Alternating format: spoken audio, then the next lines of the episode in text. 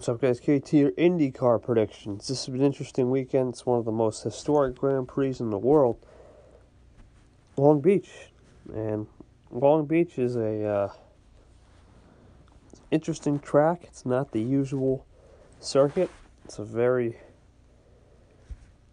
it's a very interesting track in the sense that it's a street circuit, but yeah, it's got characteristics that make it like a short track. so we'll see what happens. This could be an interesting weekend. I got Newgarden. I think he'll he'll go back to back.